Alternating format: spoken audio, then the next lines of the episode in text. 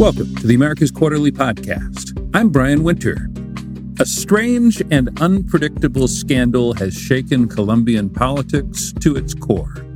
Does this spell doom for President Gustavo Petro's progressive agenda? The government has its credibility sort of tainted by these accusations. Now, this does not mean that the government is finished or that it has lost its governability or political leverage. This scandal has impacted the administration, but the government will likely continue having relative support from its electoral base and will continue having relative political capital in Congress to continue pushing for its reforms.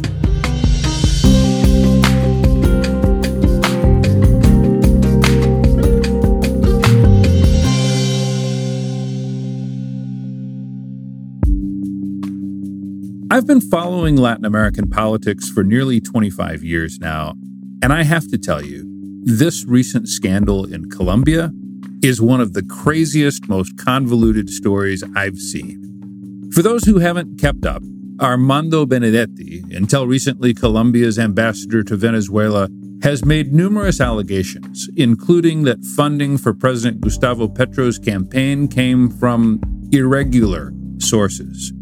This scandal, which erupted about two weeks ago, also involves lie detectors, illegal wiretaps, and potentially a rogue nanny. And look, we cannot possibly get into every single detail here on today's podcast. It would take up the whole half hour.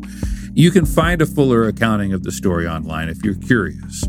But the bottom line is this many people believe that Petro's presidency is now grievously wounded that his popularity, which had already fallen down into the 30s, will fall further, and that his entire progressive agenda, which includes proposed changes to the healthcare, pension, and labor systems, might now be at severe risk or even dead in the water. So, what we thought we'd do on the podcast today is take a deep breath, try to cut through all the noise and the telenovela like drama and look at what the real impact is likely to be on Colombia's politics. How much danger President Petro really is in, what it means for the energy sector, for the economy at large. Our guest is Laura Lizarazo, a senior analyst at Control Risks, a consultancy group. Laura, welcome to the podcast. Thank you very much, Brian. Laura, the last two weeks have been dominated by this crazy scandal which led some people to say that Petro's government was effectively over, or at least that his agenda was dead. As we record this, the dust seems to have settled a bit. Where do we stand now? Well, the government certainly had a significant blow to its credibility, given that it was elected as a progressive administration that would rule in favor of those marginalized and that would do politics differently. And it intended to distance itself from the traditional ruling elites and establishment. And these accusations of illegal wiretapping and irregularities during the campaign certainly caused a reputational damage now, this does not mean that the government is finished or that it has lost its governability or political leverage. This scandal has impacted the administration, but the government will likely continue having relative support from its electoral base and will continue having relative political capital in Congress to continue pushing for its reforms. Now, President Petro, it's fair to note, has said that he did nothing wrong. He has also said that all of this scandal is part of an attempt by Colombia's establishment to lead a quote unquote soft coup against him. But as you referenced, Laura, I mean, even people who were not on board with Petro's progressive agenda many of his voters did believe that he was different in some ways from in good ways from the Colombian political class that he was not corrupt. And certainly these allegations if true have changed that that perception. Is your sense that this has taken a toll on his approval ratings which had already fallen in recent months from about 50% into the mid 30s certainly his low approval ratings, which are now near 25, 26% or 30, nearing 30%, according to different pollsters. This drop certainly accounts for this disappointment among those that are not necessarily part of his backers, but that believed in his change agenda. So this scandal has definitely come as a blow to his favorability ratings. This story has so many elements that are almost like a soap opera that it's easy to lose yourself in some of the more scandalous elements. But it's also true that if you listen to what some of the protagonists are saying, there could be some real legal risk here. One of the messages that Benedetti, uh, the former ambassador in Venezuela, who I referenced during the introduction, one of the things that he said was at the moment when I say who gave the money here on the coast, referring to electoral financing, this whole thing is over. What's your sense of what kind of legal risk people in the government face, and what would that mean to Petro's governability? Well, these accusations regarding campaign irregularities have triggered three different institutional reactions. First, the one that the prosecutor's office will begin. Second, institutional reaction is that of the oversight committee of the House of Representatives, where Petro has a significant majority no president has ever been formally accused in this oversight committee. So it is highly unlikely that he is accused in this committee. And the third institutional reaction is that of the National Electoral Council, which has prosecution, investigation, and sanction capabilities against any type of uh, campaign wrongdoing. But the problem is that the council does not have very sound investigation capabilities, and it's highly unlikely that it delivers a timely ruling against the president. So legal consequences are still uncertain. If you look at this scandal and you listen to the stakes from the perspective of someone who follows Brazilian politics or Peruvian politics, you would think, ah, this sounds like a guy who might be at risk of impeachment. But there's no tradition of that really in Colombian politics. Just out of curiosity, I can't resist this question as a comparative analyst of Latin American politics. Why is there no tradition of impeachment in Colombia? The figure of the president is very strong in Colombia. And even though we have a sound checks and balances system that prevents any overreach attempts from the executive.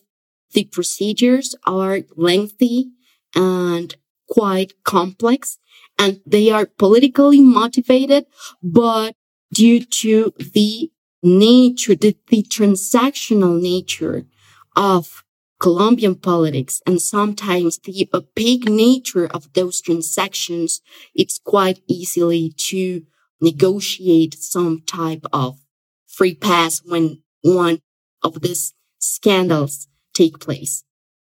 All right, well, let's move on to this idea of Petro's agenda being dead. I mean, this was an ambitious agenda. I shouldn't even say in the past tense.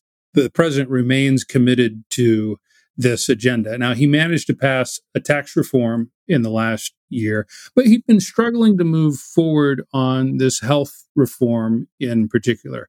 There was also a labor reform, a pension reform. Do you agree that this agenda is kind of dead in the water for now, or does it depend on what happens in the next couple weeks and months? it remains uncertain, but it's certainly not dead. The health reform, for example, passed its first debate in this legislative term. And even though all debates have been postponed for the second legislative term in the second half of 2023, apparently the government would be willing to keep private health insurers as part of the system. And this is a pivotal point for traditional parties to back the reform proposal. So this reform, it's still uncertain if this reform would pass, but it's not dead yet. However, the scenario is quite challenging for the government as in the second half of the year, we have local regional elections, which will shift the focus of parties and political organizations, and they will shift their attention to this electoral race. So the government will have a tighter margin to negotiate these reforms and that regarding the highly controversial health reform. But regarding the pension reform, there is relative consensus regarding the need for this reform. And this is back, backed by the Inter-American Development Bank. And this reform proposal is less controversial than the health reform. So this one might pass. And lastly, regarding the labor reform, I think this one is the most challenging for getting legislative approval. There is a firm rejection from the private sector, particularly small and medium businesses, which are the main employers in Colombia. And if they do not support this reform, it's highly unlikely that traditional parties do so. Laura, it's fair to say that not everyone is upset by Petro's agenda. Okay, it's not quite dead, but it is facing more difficulties than it was before. Bloomberg had an interesting story in the aftermath that said leftist Colombia leader delivers the paralysis markets want and pointed out that there's been quite a rally in financial markets because this scandal would make Petro's agenda more difficult. It pointed out that so far the Colombian peso is about 15% stronger this year, which makes it the best performing major currency in the world. Do you think markets are getting it right in terms of their assessment of what all this means? I think it's normal that there is some sort of market nervousness particularly after Jose Antonio Ocampo left the cabinet. He was the finance minister, very well respected technocrat, a moderate who was highly regarded by markets and investors. And once he was ousted, this sent an alarming sign to markets. However, uh, the current finance minister, Bonilla, has given signals that he will continue all the efforts to maintain fiscal stability, and this will remain a key priority during his administration. So, yes, I think that there are some worrying signals for markets, particularly the regulatory uncertainty for some sectors, particularly oil mining, but the country has performed well in economic terms. And there are no signs that this will change in the near future. Petro's government is unlikely to make a radical turn to a state run economy or towards resource nationalism. So I think that the signals are mixed, but the Colombian market is still attractive for some investors and for some markets. So I asked about investors, and fair enough, that's part of our listenership here on the podcast. But I want to ask you about the other side of the equation, which is Petro's progressive base. I know that many of them are not happy with this paralysis, I suppose, you know, being a potential outcome of all of this. Petro also made some very bold promises during the campaign where he talked about stopping new exploration for oil projects. For example, that is now in doubt, let's say. How has the reaction been among Petro's base? And is he now facing some criticism from the left because maybe some of these pillars of the Colombian economy that he had vowed to change might end up remaining intact? Well, I think that last week's demonstrations are important. They show that Petro still has a significant support among his electoral base, which is around 30% of those who initially voted for him last year. And these are integrated by workers unions, students in major cities, but they are still backing the president despite he has not delivered yet any of his major reform proposals. Colombia has a long history of organized political movements, leftist movements.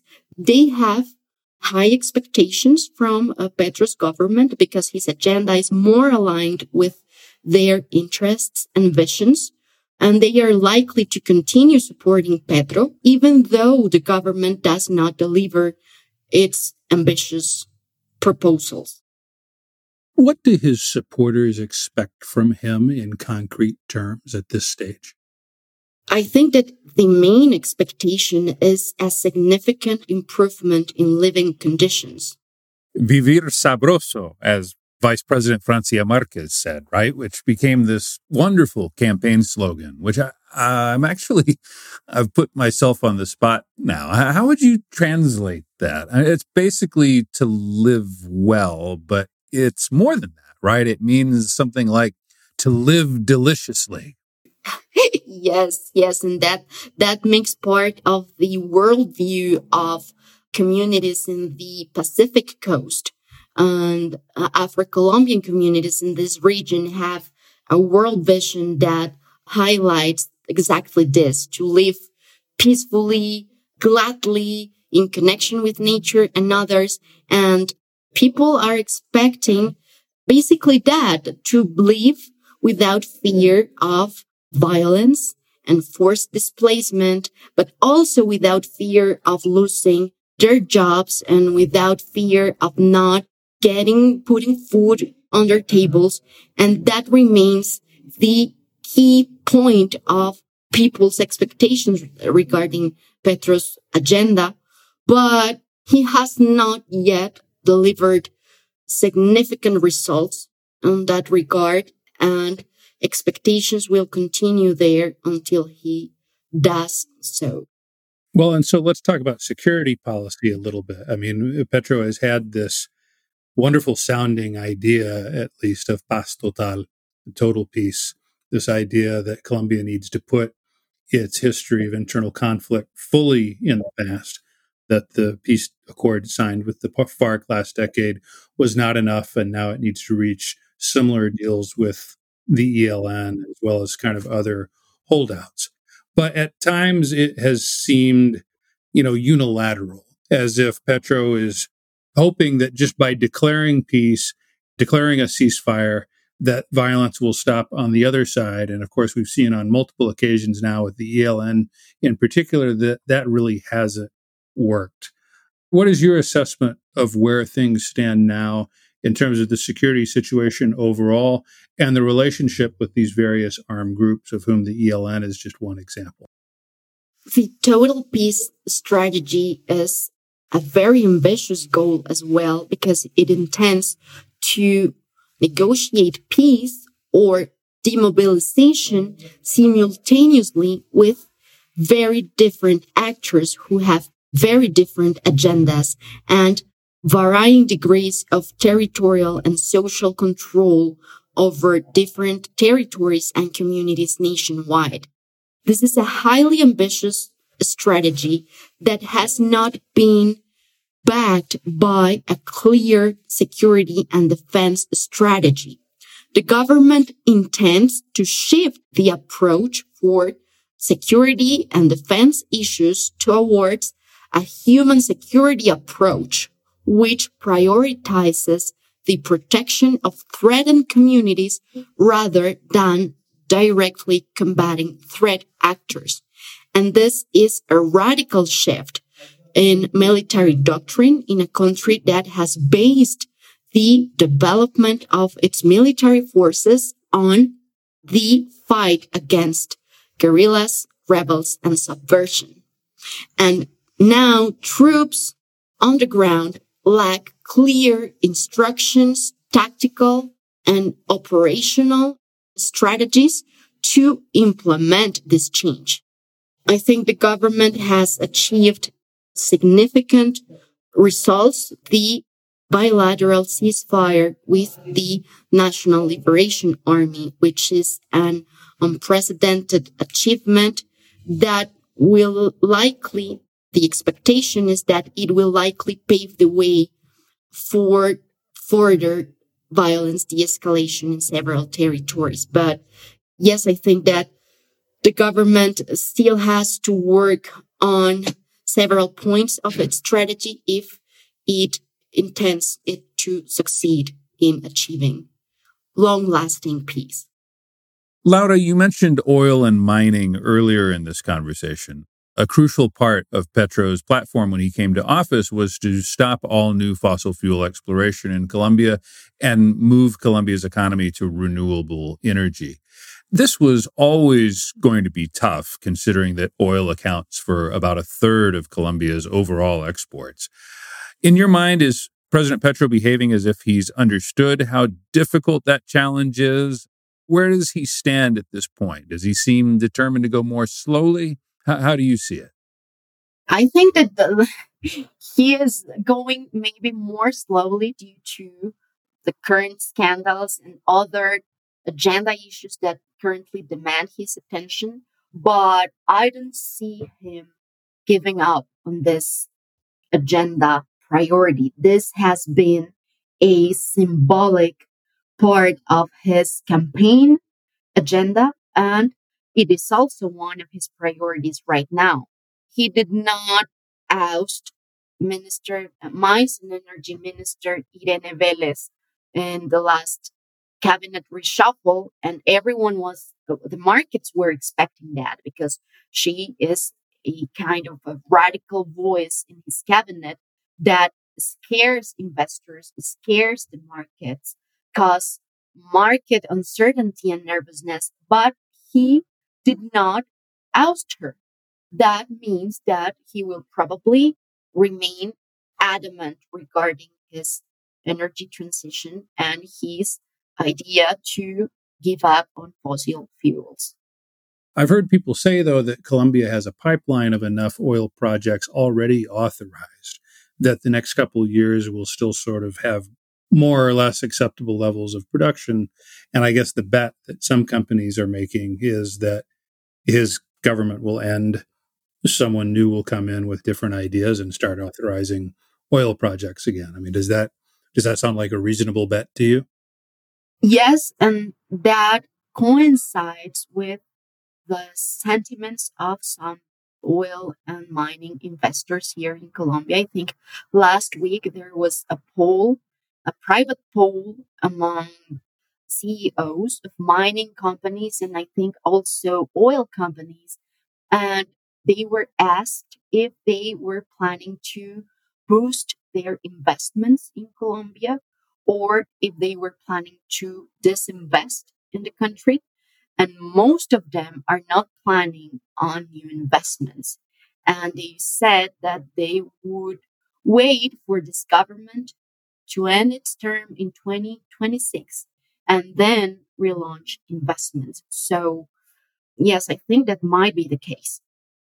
Final question for you, Laura you know, many analysts, and, and I'll be frank here, I am one of them, have occasionally been concerned about a possible authoritarian impulse that one hears in President Petro's rhetoric, referring, of course, to one recent incident where he said that he's the boss of the attorney general. Of course, the attorney general is independent under Colombian law as we look at the potential for democratic backsliding and institutional conflict. How concerned are you that now that Petro is kind of backed into a corner somewhat by this latest scandal, that some of his allies may face investigation? How solid is Colombian democracy? I'm not worried about a democratic backslide because the check and balances system in Colombia is quite sound. And it has proven so, especially regarding Petro's overreach attempts. And several courts have issued adverse rulings against some of his decisions. For example, last year he intended to unilaterally define tariffs for utilities. And this was prevented by one of the high courts of the country.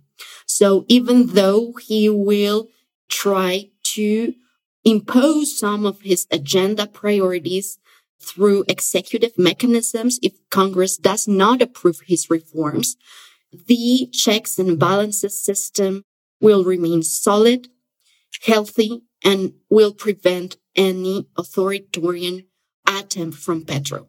He will remain in check due to the healthy functioning of high courts, civil society, and even parties in Congress, the media, and I don't see any real risk of an authoritarian turn with his government. Laura, we wanted a, a sober voice on Colombia right now. You've definitely given us that. Thank you so much for joining us on the AQ podcast. Thank you very much, Brian, for having me. It was my pleasure. Until next time.